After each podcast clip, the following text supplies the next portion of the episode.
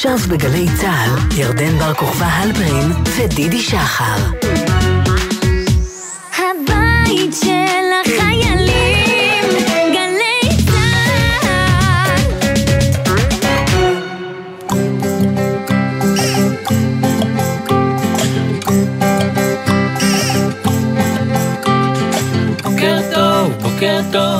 לכיפות וגם לדוב. בוקר טוב, גם לשמש שמטיילת ברחוב. אין מה למהר, היום אין עבודה. יש זמן לסיפור, זמן לחידה. בוקר, בוקר, בוק, בוק, בוקר, בוק, בוק, בוקר טוב. הלא לילה, הלא לילה, הלא לילה, לילה, לילה, הלא לילה, הלא לילה, הלא לילה, לילה, לילה. זמן לסיפור.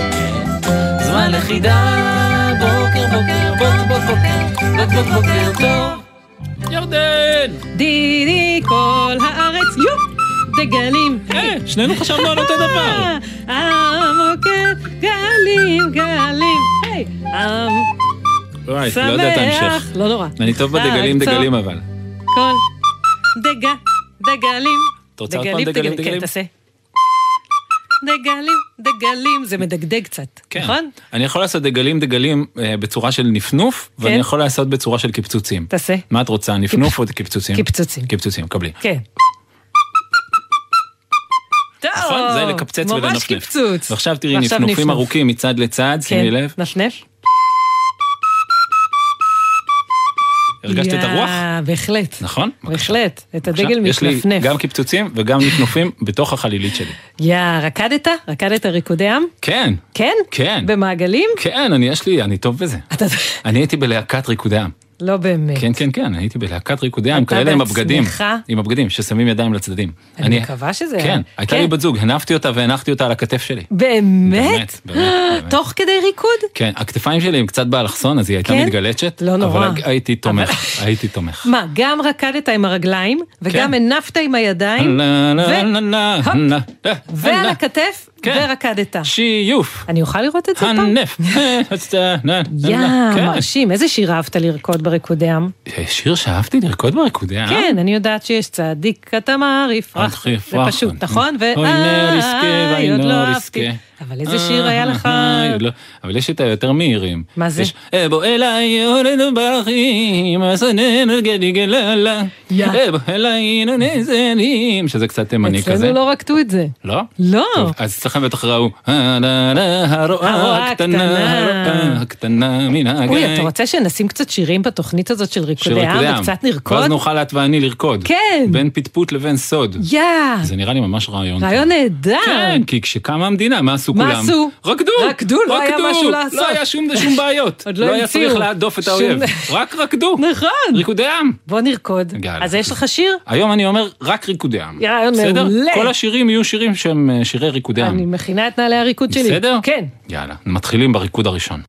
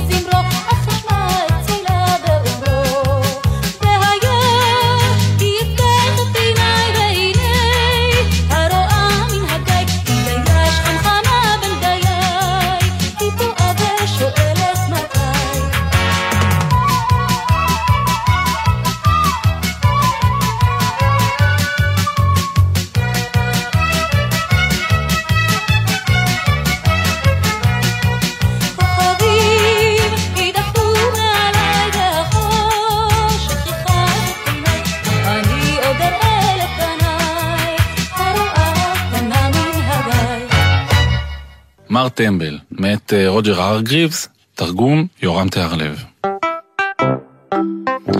מר טמבל גר בשטוטגרד. ארץ שבה כל שטות היא חוכמה וכל טיפשות היא כבוד, והכל בה טיפשי ואידיוטי מאוד. העצים אדומים והעשב כחול. בשטוטגרט כלבים חובשים כובעים. השלג יורד שם בכל הצבעים, הציפורים עפות אחורה במקום קדימה. ובמקום אבא, שם אומרים אמא. וזהו המקום הטיפשי ביותר בעולם. בגלל זה מר טמבל גר דווקא שם. הסיפור הזה הוא על גביע השטויות. את הגביע מעניקים פעם בשנה לאיש הטיפש ביותר במדינה. מר טמבל לא זכה אף פעם בגביע, אבל כל לילה הוא חולם במיטתו שיום יגיע וגם הוא יזכה בו, בזכות טיפשותו. כדי לזכות בגביע השטויות, החליט מר טמבל לחשוב על משהו טיפשי מאוד. והוא חשב על כך בארוחת הבוקר. אתם רוצים לדעת מה הוא אכל בארוחה? בתוך הקפה הוא בחש גבינה מלוכה, לתוך הסנדוויץ' הוא שפך חלב עם מלח טיפ-טיפה, ולבסוף אכל ביצה קשה, עם הקליפה. ארוחה טיפשית, לא? ובינתיים חשב במהירות כיצד לזכות בגביע הטיפשות. מר טמבל נזכר כי לפני שנתיים זכה בגביע מר טומבוש אפרים. ולמה זכה? כי הדביק טפטים בביתו. טפטים זה דבר רגיל ונחוץ, אבל מר טומבוש הדביק אותם על הבית מבחוץ. ומר טמבל נזכר שלפני שנה זכה בגביע השטויות מר א' ב' אידיוט, שעסק בבניית מכוניות. אה, זה כלל לא טיפשי לבנות מכוניות, אך הגלגלים שלו היו כמו קוביות. כל הכבוד למר אידיוט. מר טמבל חשב וחשב, הוא שתה עוד קפה ואכל עוד ביצה, אבל מזה שום רעיון מטופש לא יצא. ואז הוא החליט לטייל קצת ברחוב. את דלת הבית השאיר פתוחה, כדי שגנבים לא ייכנסו לגנוב. בטיולו פגש מר טמבל בתרנגולת שלקחה מטריה כדי לשמור על הקרבולת. טוב שלקחת מטריה, אולי במקרה ירד שמש, אמר מר טמבל לתרנגולת הנבונה. או, ענתה התרנגולת, כי כך דיברו תרנגולות באותה מדינה. בטיולו פגש מר טמבל גם תולעת, שלבשה עניבה, משקפיים ומגבעת. טוב שהרכבת משקפיים, אמר מר טמבל, "אה, ככה את בטח יותר טוב שומעת.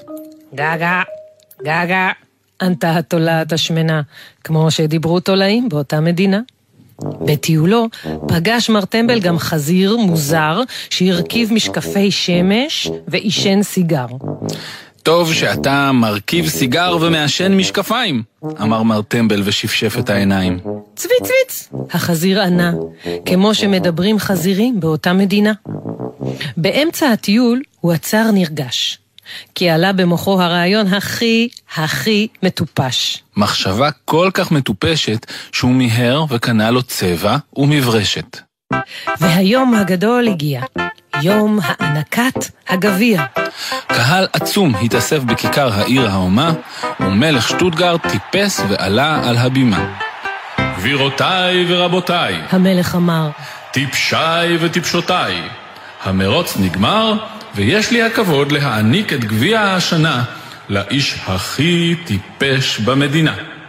רעיון מטופש, שהובא מן הכפר, הוא הרעיון של מר בוץ, העיקר, שהצליח לגדל תפוח עץ מרובע, מחיאות כפיים ותודה רבה.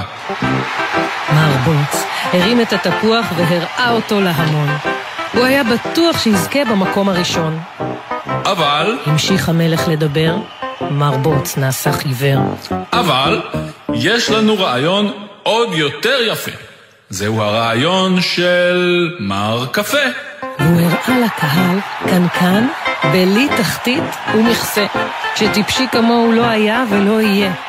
הקהל מחא כפיים לכבודו של האידיוט, והמלך בידיו הרים את גביע השטויות, כשפתאום ראה מולו משהו שעצר את קולו. באמצע כיכר העיר צומח עץ. המלך הביט עליו וכמעט שהתפוצץ. מה קרה לעץ? קרא המלך מתפעל. הכל הפנו את ראשם להסתכל, ומיד התחילו צוחקים. לעץ היו עלים ירוקים.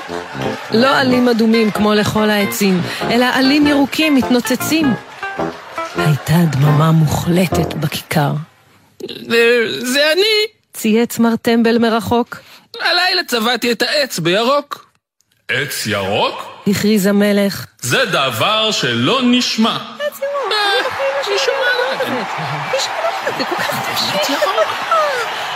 הקהל כולו המה ומחא כפיים נלהב.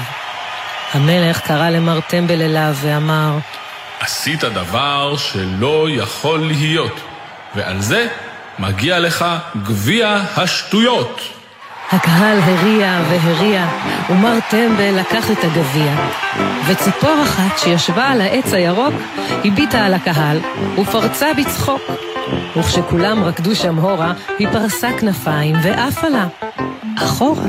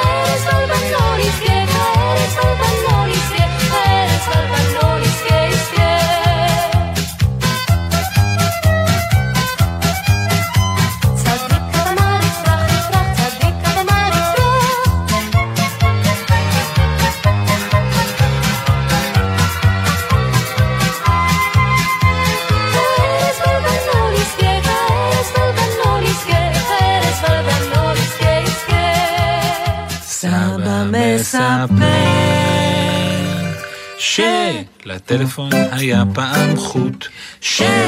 בדרך לגן הוא היה כותב תות, שהיו לו אלבומים, מלאים בבולים שלא היו מכוניות, רק עגלות ושבילים, ושבסוף היום הוא היה ממהר לשמוע סיפורים שסבא שלו סיפר.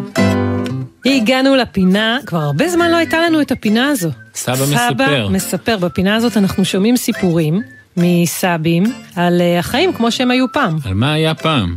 ועכשיו שאנחנו ליד יום העצמאות, מאוד היינו סקרנים איך היה העניין הזה שפתאום נולדה מדינה. איך היה להיות ילד, כן. שפתאום נולדה מדינה. נכון, כשנהייתה מדינת ישראל. היא לא הייתה תמיד. לא, היא לא הייתה תמיד. והיו ילדים שגרו פה נכון. לפני שהיא הייתה כן. מדינת ישראל. ונורא היינו סקרנים וביקשנו שיעזרו לנו למצוא, ומצאנו מישהו שהיה ילד לפני ותוך כדי שנוצרה המדינה, ולא סתם מישהו. אלא שחקן מהולל, שחקן תיאטרון ושחקן טלוויזיה שאנחנו מאוד מאוד אוהבים, מאוד. וקוראים לו יוסי סגל, והוא איתנו על הקו. שלום, שלום, שלום לכם. אני נרגש לספר לכם, לילדים, על עצמי, שאני הייתי ילד, נולדתי עשר שנים לפני קום המדינה בחיפה. בחיפה? ו- בחיפה, כן. ובחיפה העולים החדשים שהגיעו לישראל, רובם הגיעו לנמל חיפה. ולמשפחה שלי היה להם קשר ישיר לעולים החדשים. כשהתחילה פה המדינה, אז הגיעו יהודים לארץ ישראל מכל מיני כל מיני מקומות, ובגלל שחיפה היא עיר ליד הים, אז אתה מספר שהגיעו אוניות לחיפה עם אנשים שהגיעו לישראל. נכון, נכון. אפשר היה להגיע מהנמל אלינו הביתה. היו לנו שלושה חדרים, שלושה חדרים שהסבא שלי גר שם, וההורים שלי, ואחי, ודודה בשלושה חדרים, אבל רק בלילה היו מיטות. בימים אנחנו היינו הופכים את המיטות, היינו אה, שמים שם שולחנות וכיסאות, והפכנו את החדרים למסעדה, מסעדה ביתית בקומה שנייה. המיטות ו- שלכם היו הופכות בשעות היום לשולחנות אוכל במסעדה? בדיוק, ואנשים היו באים לאכול. ואף פעם לא היה לי חדר שלי, כי בעצם החדר שלי זאת הייתה מסעדה. גם החברים שלי הם היו אנשים שאכלו במסעדות, בשלושה חדרים ישבו ואכלו. היו לי המון חברים, אבל החברים היו רק, הם היו אנשים מבוגרים שבאו לאכול אצלנו במסעדה.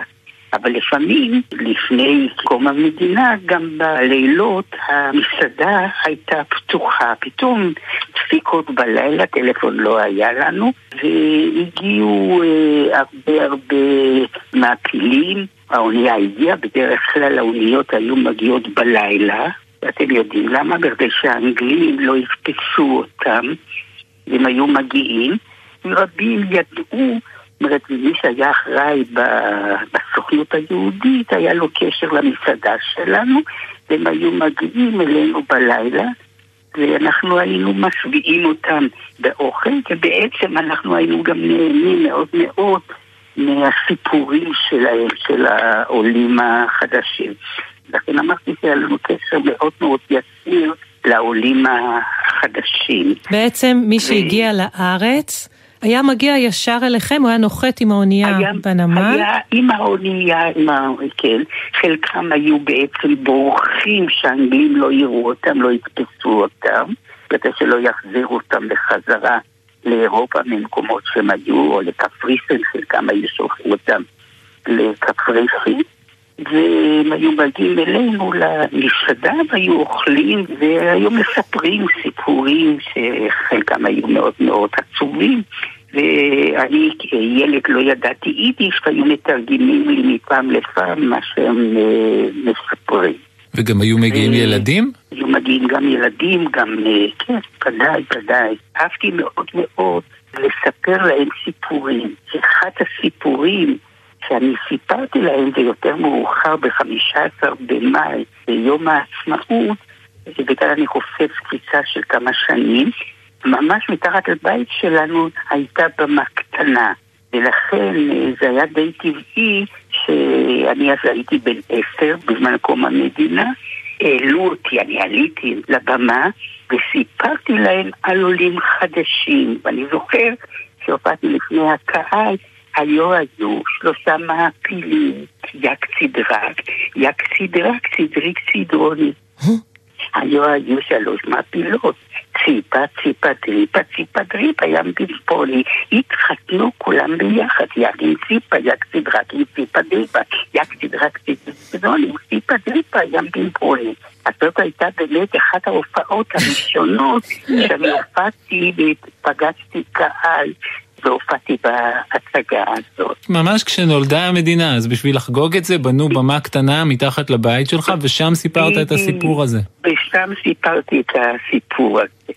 בוודאי קיבלת מחיאות כפיים סוערות. כן, וכן, אז קיבלתי מחיאות כפיים, ואני נורא נורא התרגשתי, וזו הייתה הרגשה.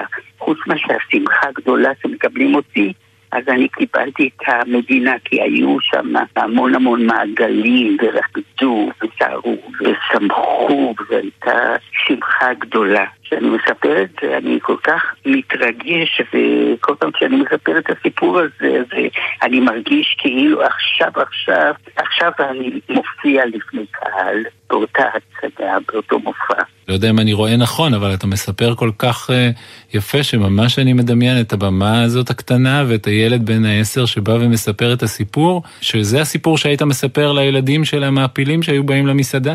ולפעמים במסעדה עצמה אני הייתי מדבר עברית, אני לא רציתי לדבר אה, יידיש, קצת הצטערתי שאני לא הבנתי את כל הסיפורים שלהם. ברחוב ראית שלטי חוצות, והיה כתוב עברי, דבר רק עברית. אצלנו שהגיעו למסעדה זו הייתה מסעדה עם אוכל אה, אשכנזי, אוכל אה, אירופאי. ורובם דיברו או פולנית או רומנית או מאיפה שהם הגיעו וחלקם הגדול גם דיברו יידיש, יידיש אני לא ידעתי. אני תמיד מספר שאת השרירים שלי בידיים אני קיבלתי בעצם בזכות היידיש, כי כל פעם כשהיו מדברים יידיש, אני הייתי מרים את הידיים ואני הייתי סותם את האוזניים לא לשמוע יידיש. וכשהיו עוברים לעברית הייתי מוריד את הידיים, ולכן יש לי שרירים בידיים בזכות היידיש. נהדר, יוסי סגל.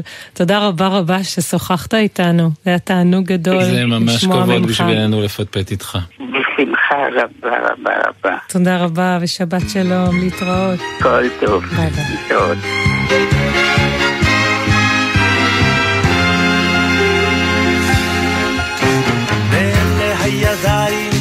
לא בניתי כפר, עוד לא מצאתי מים באמצע המדבר, עוד לא ציירתי פרח, עוד לא גיליתי איך תוביל אותי הדרך ולאן אני הולך.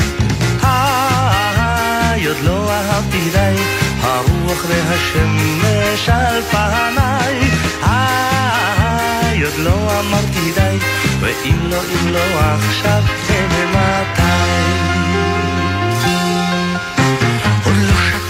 דשא, עוד לא הקמתי עיר, עוד לא נתתי כרם על כל גבעות הגיר, עוד לא הכל עשיתי ממש במו ידיי, עוד לא הכל ניסיתי, עוד לא אהבתי די.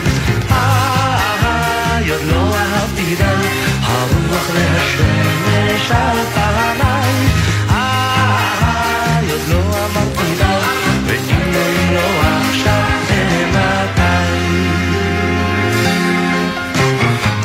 הקמתי שלט, עוד לא חיברתי שיר, עוד לא ירד לי שלג באמצע הקציר. אני עוד לא כתבתי את זיכרונותיי, עוד לא בניתי לי את בית חלומותיי. איי, עוד לא אהבתי די, הרוח והשמש על פניי.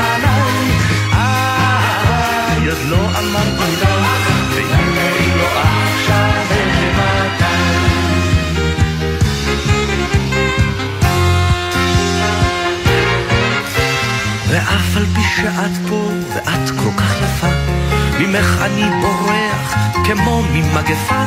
עוד יש הרבה דברים שרציתי לעשות, את בטח תסלחי לי גם בשנה הזאת. תביני יד, עוד לא אהבתי די, הרוח והשמש על פניי. איי, עוד לא אמרתי די, ואם לא, אם לא עכשיו, ומתי.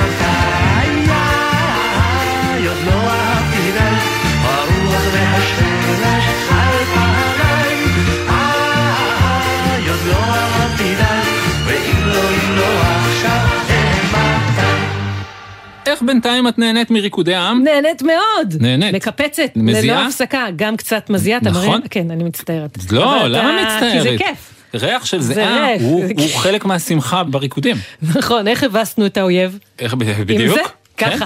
אז נכון, דיברנו קודם עם השחקן המהולל יוסי סגל.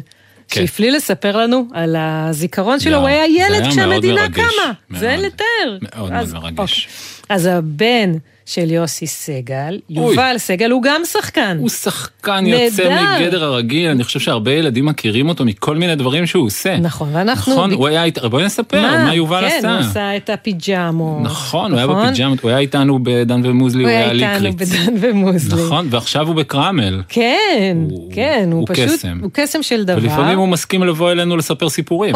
או, או, אז מה דעתך? ביקשנו ממנו להקריא עבורנו קטע לתוכנית, והנה זה מגיע. מוכן? בהחלט. שיחה עם עטלף, מאת עין הלל. בבוקר שאלתי את העטלף, נכון שאתה עכבר? שטויות, אני ציפור! העטלף אמר. בערב שאלתי את העטלף, נכון שאתה ציפור? שטויות, אני עכבר! העטלף אמר, אכן יצור מוזר. למחרת שאלתי את העטלף, מה מעשיך ביום? ישן, ומה בלילה? חכם, איפה הראש? למטה.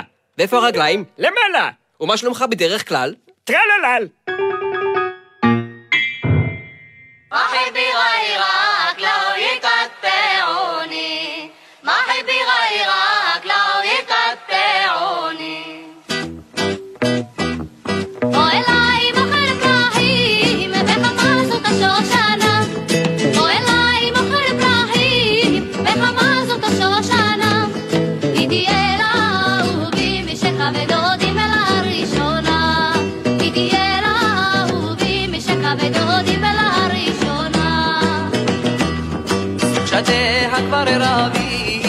מסתודד עם אלי ורוח. סוג שדיה כבר רבי, מסתודד עם אלי ורוח. הנח ידך הקמע שלי, ועזור לה לשכוח. הנח ידך הקמע שלי, ועזור לה לשכוח.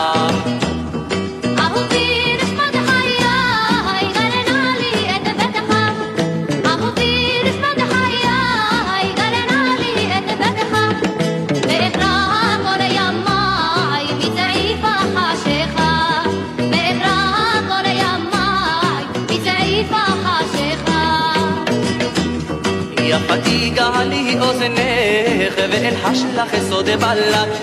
יפתי גלי אוזנך ואלחש לך סוד בלק. ולבואי ורחמו בלבך ואהיה לך למשלך ולבואי ורחמו בלבך ואהיה לך למשלך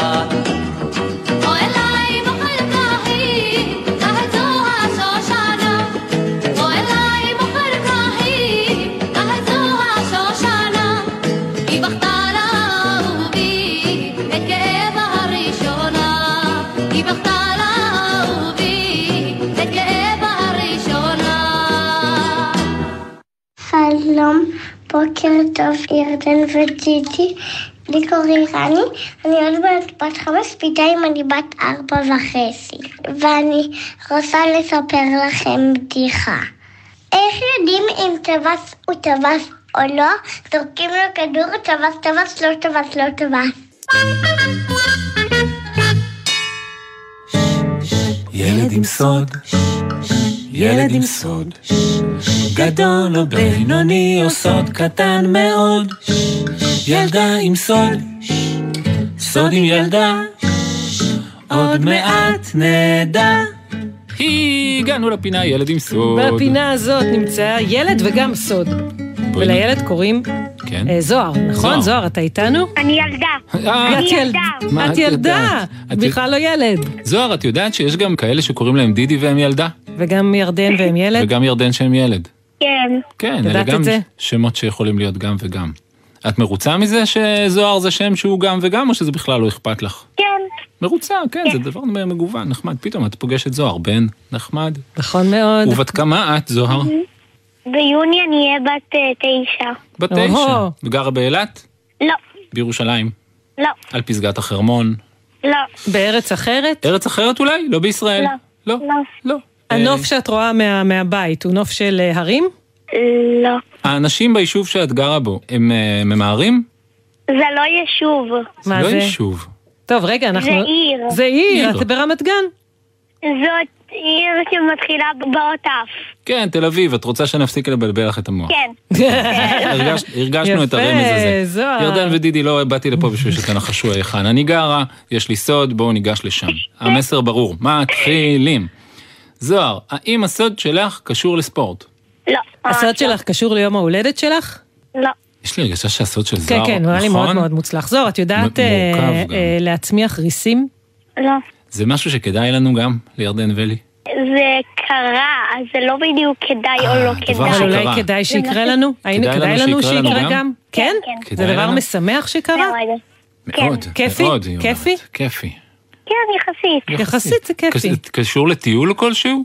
לא בדיוק. אה, ככה ככה. היה איתך עוד מישהו כשזה קרה? כן, המשפחה שלי וחברה שלי. אה, בארץ ישראל? כן, זה בארץ ישראל. בטח. זה- זה. קרה במדבר? בארץ ישראל. במדבר בארץ ישראל? לא. בתל זה אביב? קרה קרוב לתל אביב. קרוב כן. לתל אביב. זה... קשור לבעלי חיים? זה בעלי חיים?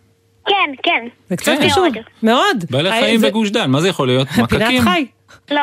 כאילו, המפגש עם החיה הוא ה- הוא הדבר שאנחנו צריכים לגלות? כן, כן, כן, אה, כן. זה זה קרה היה- במפתיע? כן, מאוד. במפתיע, זאת אומרת, הלכתם לכם באיזשהו עיסוק אחר, ולפתע פתאום פגשתם בחיה. לא בדיוק. לא בדיוק. הייתם במקום שיש בו חיות? לא. זה קרה לא בחושך? בדרך כלל, חיה מסוימת הזאת. לא זה קרה כלל. בחושך, בשעות החשיכה? צב. זה קרה ביום. הלכת ברחוב וראית צב צבי. זה היה עם צו, אבל לא צו אה, רגיל. לא צו רגיל? פגשתם במקרה צו בלתי רגיל? לא. הוא צב תינוק? כן. אתם הלכתם ברחוב וראיתם פתאום צב תינוק קטן?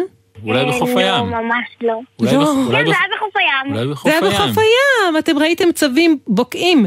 לא. אבל במים? זה היה בצד של המים של הים או בצד של החול של הים? כן. בצד של המים. בצד של המים. אתם ראיתם צב ים? ראיתם צב ים?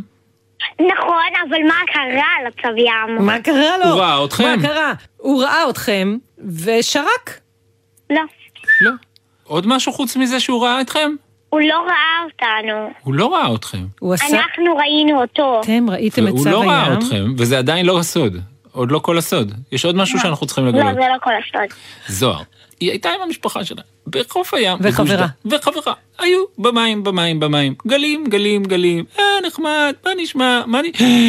תראו, תראו, תראו, תראו, צב ים. ואז, מה יכול לקרות? אני לא יודע. הצב ים פנה אלייך? אתם ממש קרובים, אבל אה, לא. זה אחרי שראיתם אותו, ואז קרה משהו? לא, לפני שראינו אותו קרה משהו, ואז ראינו אותו כשאחרי שקרה משהו, אחרי שהוא כבר היה. זה דבר מסובך מאוד. אני מבחינתי מרגיש שפיצחנו אה, את רגע, הסוד. רגע, לא, לא, לא, לא, אני יודעת, כמעט דרכתם על סלע. אבל, כמעט, אמרתי כמעט, אבל לפתע לא. הסלע זז, וגיליתם שזה צב ים. צב ים. לא, קרוב? טיפ-טיפונת.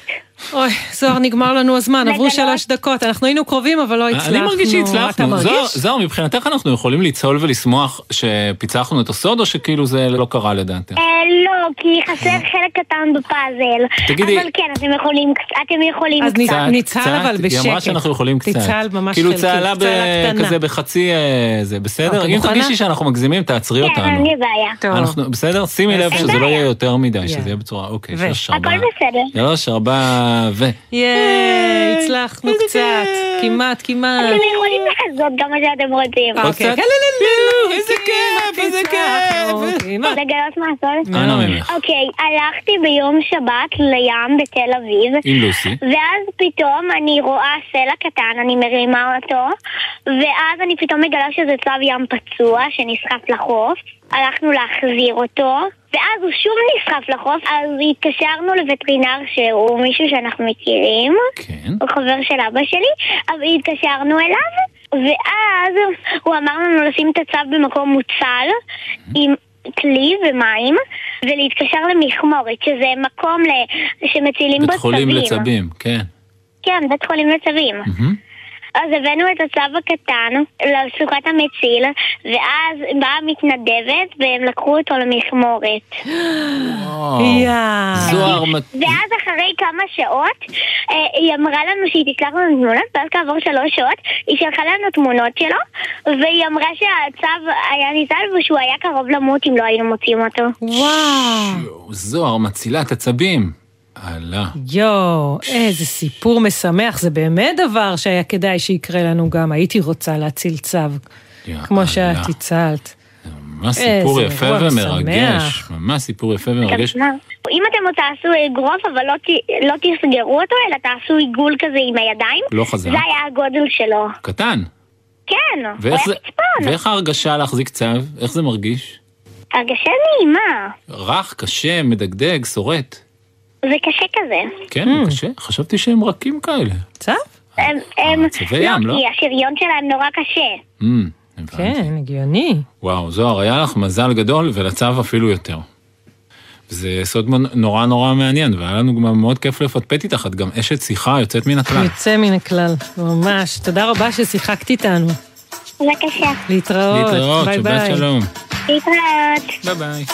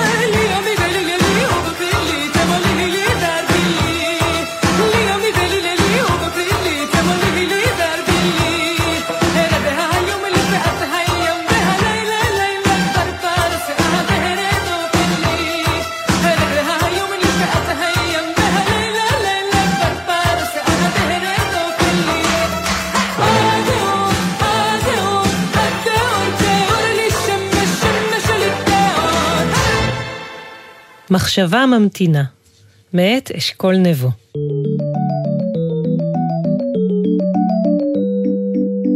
לנמרוד היה משהו חשוב להגיד לאימא שלו. אבל כשהוא נכנס לחדר שלה, היא דיברה בטלפון. אבל אני מחכה כבר יותר משבוע. הוא חיכה קצת, ועוד קצת, ואז קחקח בגרון, שזה משהו שמבוגרים עושים במקרים כאלה, אבל אימא שלו אפילו לא הסתובבה אליו. והמשהו הזה שהוא רצה לספר היה באמת חשוב, בשבילו. אז הוא התקרב אליה ונגע לה בכתף בעדינות. מה? היא הסתובבה אליו והקול שלה היה לא נעים. רציתי להגיד לך משהו, הוא אמר. אתה לא רואה שאני באמצע שיחה? היא אמרה. אני רואה, הוא אמר, אבל... אני תכף מסיימת, היא אמרה בקול רך יותר. חכה רגע עם המחשבה שלך. טוב, חמוד? תשמור אותה בשבילי עוד כמה דקות. בסדר, אמא, הוא אמר, למרות שזה לא היה בסדר. לא היה לו מושג איך שומרים מחשבה, ועוד מחשבה חשובה. הוא הלך איתה לחדר והניח אותה על השולחן, כי הוא הרגיש שהיא קצת כבדה. אבל פתאום זה לא נראה לו מספיק בטוח, אז הוא העביר אותה למיטה. אבל גם זה לא נראה לו מספיק בטוח, כי לפעמים אילי מטפס אליו בלילה למיטה, והוא עלול למעוך אותה בטעות. אז הוא חיפש בשביל המחשבה שלו קופסה. בעומק הארון הוא מצא קופסת נעליים ריקה שנראתה לו מתאימה. הוא ריפד אותה קצת בצמר גפן, שיהיה לה נעים, סגר את הקופסה עם מכסה, כדי שהמחשבה לא תברח, והלך לראות אם אמא כבר סיימה את השיחה. אבל כמה זמן אתה חושב שייקח לכם לחשוב על זה? כשנמרוד חזר ופתח את הקופסה, הוא גילה שהמחשבה עדיין שם. אבל היא נראתה לו פתאום מצומקת. אני רעבה, המחשבה אמרה. ולרגע נמרוד לא היה בטוח אם הוא רק חשב שהיא דיברה, או שהיא דיברה באמת. אני רעבה, המחשבה אמרה שוב. Hmm, כנראה, הוא חשב, המחשבה היא כמו גר. ולא מספיק רק לשמור עליה, צריך גם להאכיל אותה ולתת לה לשתות. אבל מה את אוהבת לאכול, מחשבה? הוא שאל, ולפני שהיא ענתה, היה לו רעיון. הרי מחשבה עשויה ממילים. אז אם היא רעבה, צריך לתת לה מילים. הוא גזר כמה מילים מהעיתון של אבא, והכניס אותן לקופסה. ואז גזר כמה מילים מהמקראה של השנה שעברה, והכניס גם אותן לקופסה. ואז הלך לראות אם אמא סיימה את השיחה. אני לא מבינה אבל למה זה לוקח כל כך הרבה זמן. אבל אני הזמנתי את הדבר הזה. כשנמרוד חזר ופתח את הקופסה, הוא גילה שהמחשבה עדיין שם. את שבעה עכשיו? הוא שאל אותה. כן, היא אמרה. אבל אני לא שבעת רצון. למה? הוא שאל. כי משעמם לי לבד בקופסה, היא התלוננה. Hmm, כנראה, הוא חשב, מחשבות הן כמו ציפורים. הן מעדיפות לחיות בלהקות. אז הוא הוסיף למחשבה המקורית עוד ועוד מחשבות. מחשבות חדשות שעלו לו באותו רגע, מחשבות ישנות, וגם כמה מחשבות ממש מוזרות. ואז סגר את הקופסה והלך לראות אם אימא שלו סיימה כבר לדבר. אבל אני, אין לי, אני לא יכולה יותר, אני לא יכולה יותר לחכות. זהו, נגמר. או שתשלחו לי... זאת הייתה כנראה שיחה ממש חשובה, כי אימא שלו עדיין הייתה בטלפון, וסימנה לו ביד שלא עכשיו. אז הוא חזר לחדר וגילה להפתעתו שבמקום מחשבה אחת, יש בקופסה מקהלה של מחשבות. סוף סוף חזרת! המחשבות קראו. הלכתי רק לכמה דקות, הוא אמר. לא חשבתי ש... חיכינו לך! המחשבות קטעו אותו. אנחנו רוצות שתוציא אותנו לאור! כמה זמן אפשר להישאר בתוך קופסה? נמרוד יצא לגינה, פתח את המכסה של הקופסה והמתין. ראשונה יצאה המחשבה הראשונה שלו, ובעקבותיה השאר. הם שיחקו קצת תופסת בגינה. מחשבה רדפה אחרי מחשבה, שרדפה אחרי מחשבה. אחר כך הן טיפסו אחת על הכתפיים של השנייה, והתווכחו בקולי קולות מי המחשבה הכי חשובה, זו שצריכה לעמוד בראש הפירמידה. ומרוב דחיפות נפלו פתאום אחת על השנייה בצורה מצחיקה. ושוב הקימו פירמידה. עד שרוח חזקה הגיעה מכיוון הים ופיזרה אותה. אחר כך נמרוד נכנס חזרה הביתה עם הקופסה וניגש לחדר של אמא שלו. אמא בדיוק סגרה את הטלפון. ואמרה, אוי, מצטערת נמרודי, זו הייתה שיחה ממש חשובה. רצית להגיד לי משהו קודם? נמרוד ניסה להיזכר מה הייתה המחשבה הראשונה הראשונה שהוא הכניס לקופסה. אבל אז אילי פרץ לחדר כרוח סערה, ואמר, אמא, את יודעת ש... אה, רק רגע, אילי צ'וק. אמא עצרה אותו. אני מדברת עכשיו עם נמרוד, אז חכה רגע עם המחשבה שלך. תשמור אותה בשבילי, טוב? מה? אילי לא הבין. קח, אתה יכול לשים אותה כאן. נמרוד הושיט לו את קופסת הנעליים. ובמקום לספר לאמא רק את המחשבה הראשונה, הוא סיפר לה שרשרת יפהפייה של מחשבות. ישנות וחדשות. חשובות ולא חשובות. שהיו כרוכות אחת בשנייה כמו קישוטים צבעוניים לסוכה. נמרוד סיפר, ואימא הקשיבה עד הסוף.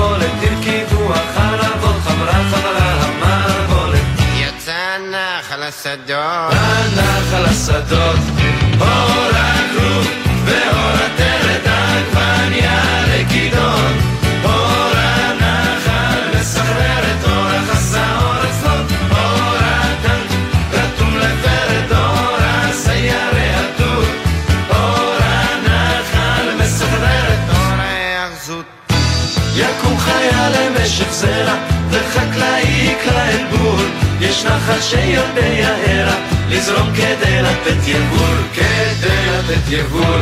זה פירושו של משק עזר, ככה ייכתב בדוח כל השקעה של צלום וגזר. היא השקעה לזמן ארוך. רק אל תעשה לברוך, אור הכרוב ואור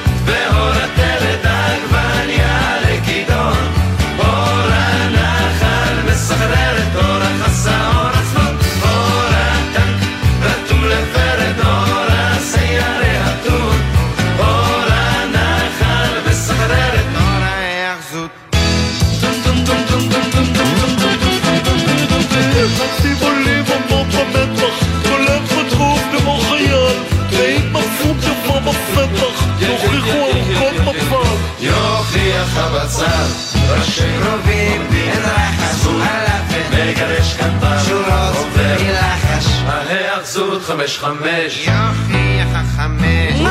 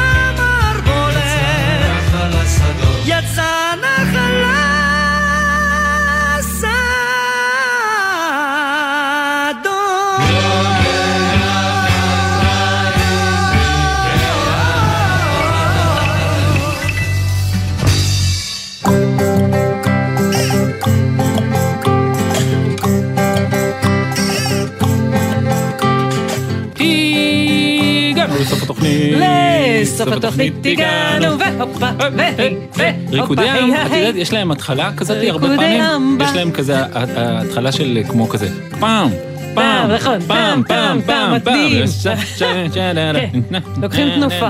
כן, אז פעם, היום, היא, פעם. היא, היא, היא, הגענו לסוף התוכנית, לסוף התוכנית הגענו. לא יודע. תוכנית מאוד משמחת. כן, קפיצית. מלאה, דגלים, וריקודים, ופינות. תוך כדי זה אני חולם על שיר סיום. באמת? כן, יש לי אחד שאני ממש אוהב. ממש? כאילו, אם את רוצה שיר עם תנופה, כן. זה כאילו, זה תנופה, את תקבלי תנופה לכל השבוע. לכל השבוע? כן, אולי כן. אני אניף אותך על הכתף. אה, את, את, תראי, את תקבלי כוח ותנופה אני- לעשות אני- דברים שלא עשית. מעולם. זה שושנה דמארי שרה את הור הממטרה. מה? זה מתחיל הדבר הזה, כן. אתה זהו, יש לך כוח לעשות הכל.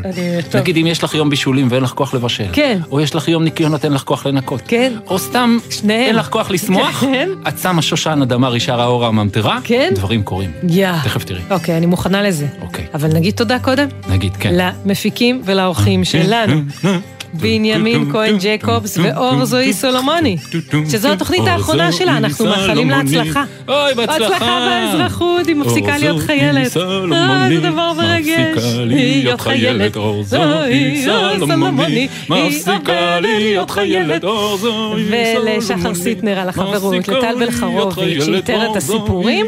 מי שרוצה. להשתתף בתוכנית, כותב לכתובת הבאה, קידס, שטרודל, glz, נקודה נקודה il. תודה רבה, שתהיה לכם שבת נעימה, ואנחנו הולכים להורה. הורה! היי!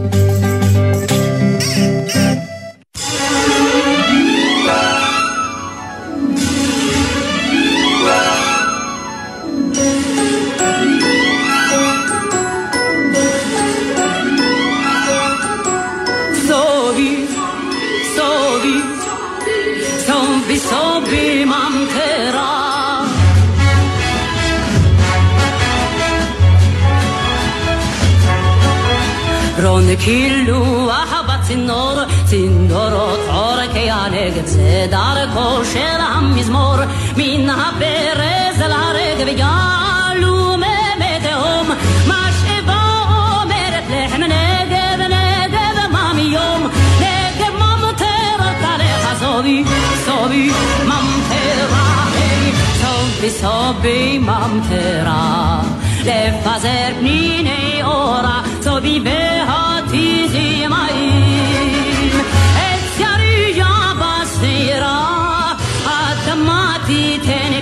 Omega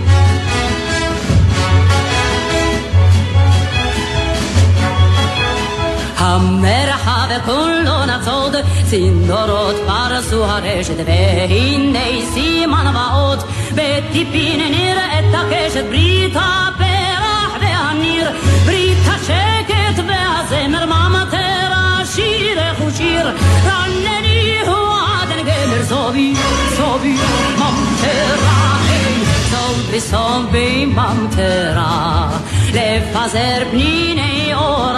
ממטרה, לפזר פניני אורה, סוביביה תזימאים, עץ יריה בשדרה, אדמה תיתן פריה, פן גשם משמיים, גשם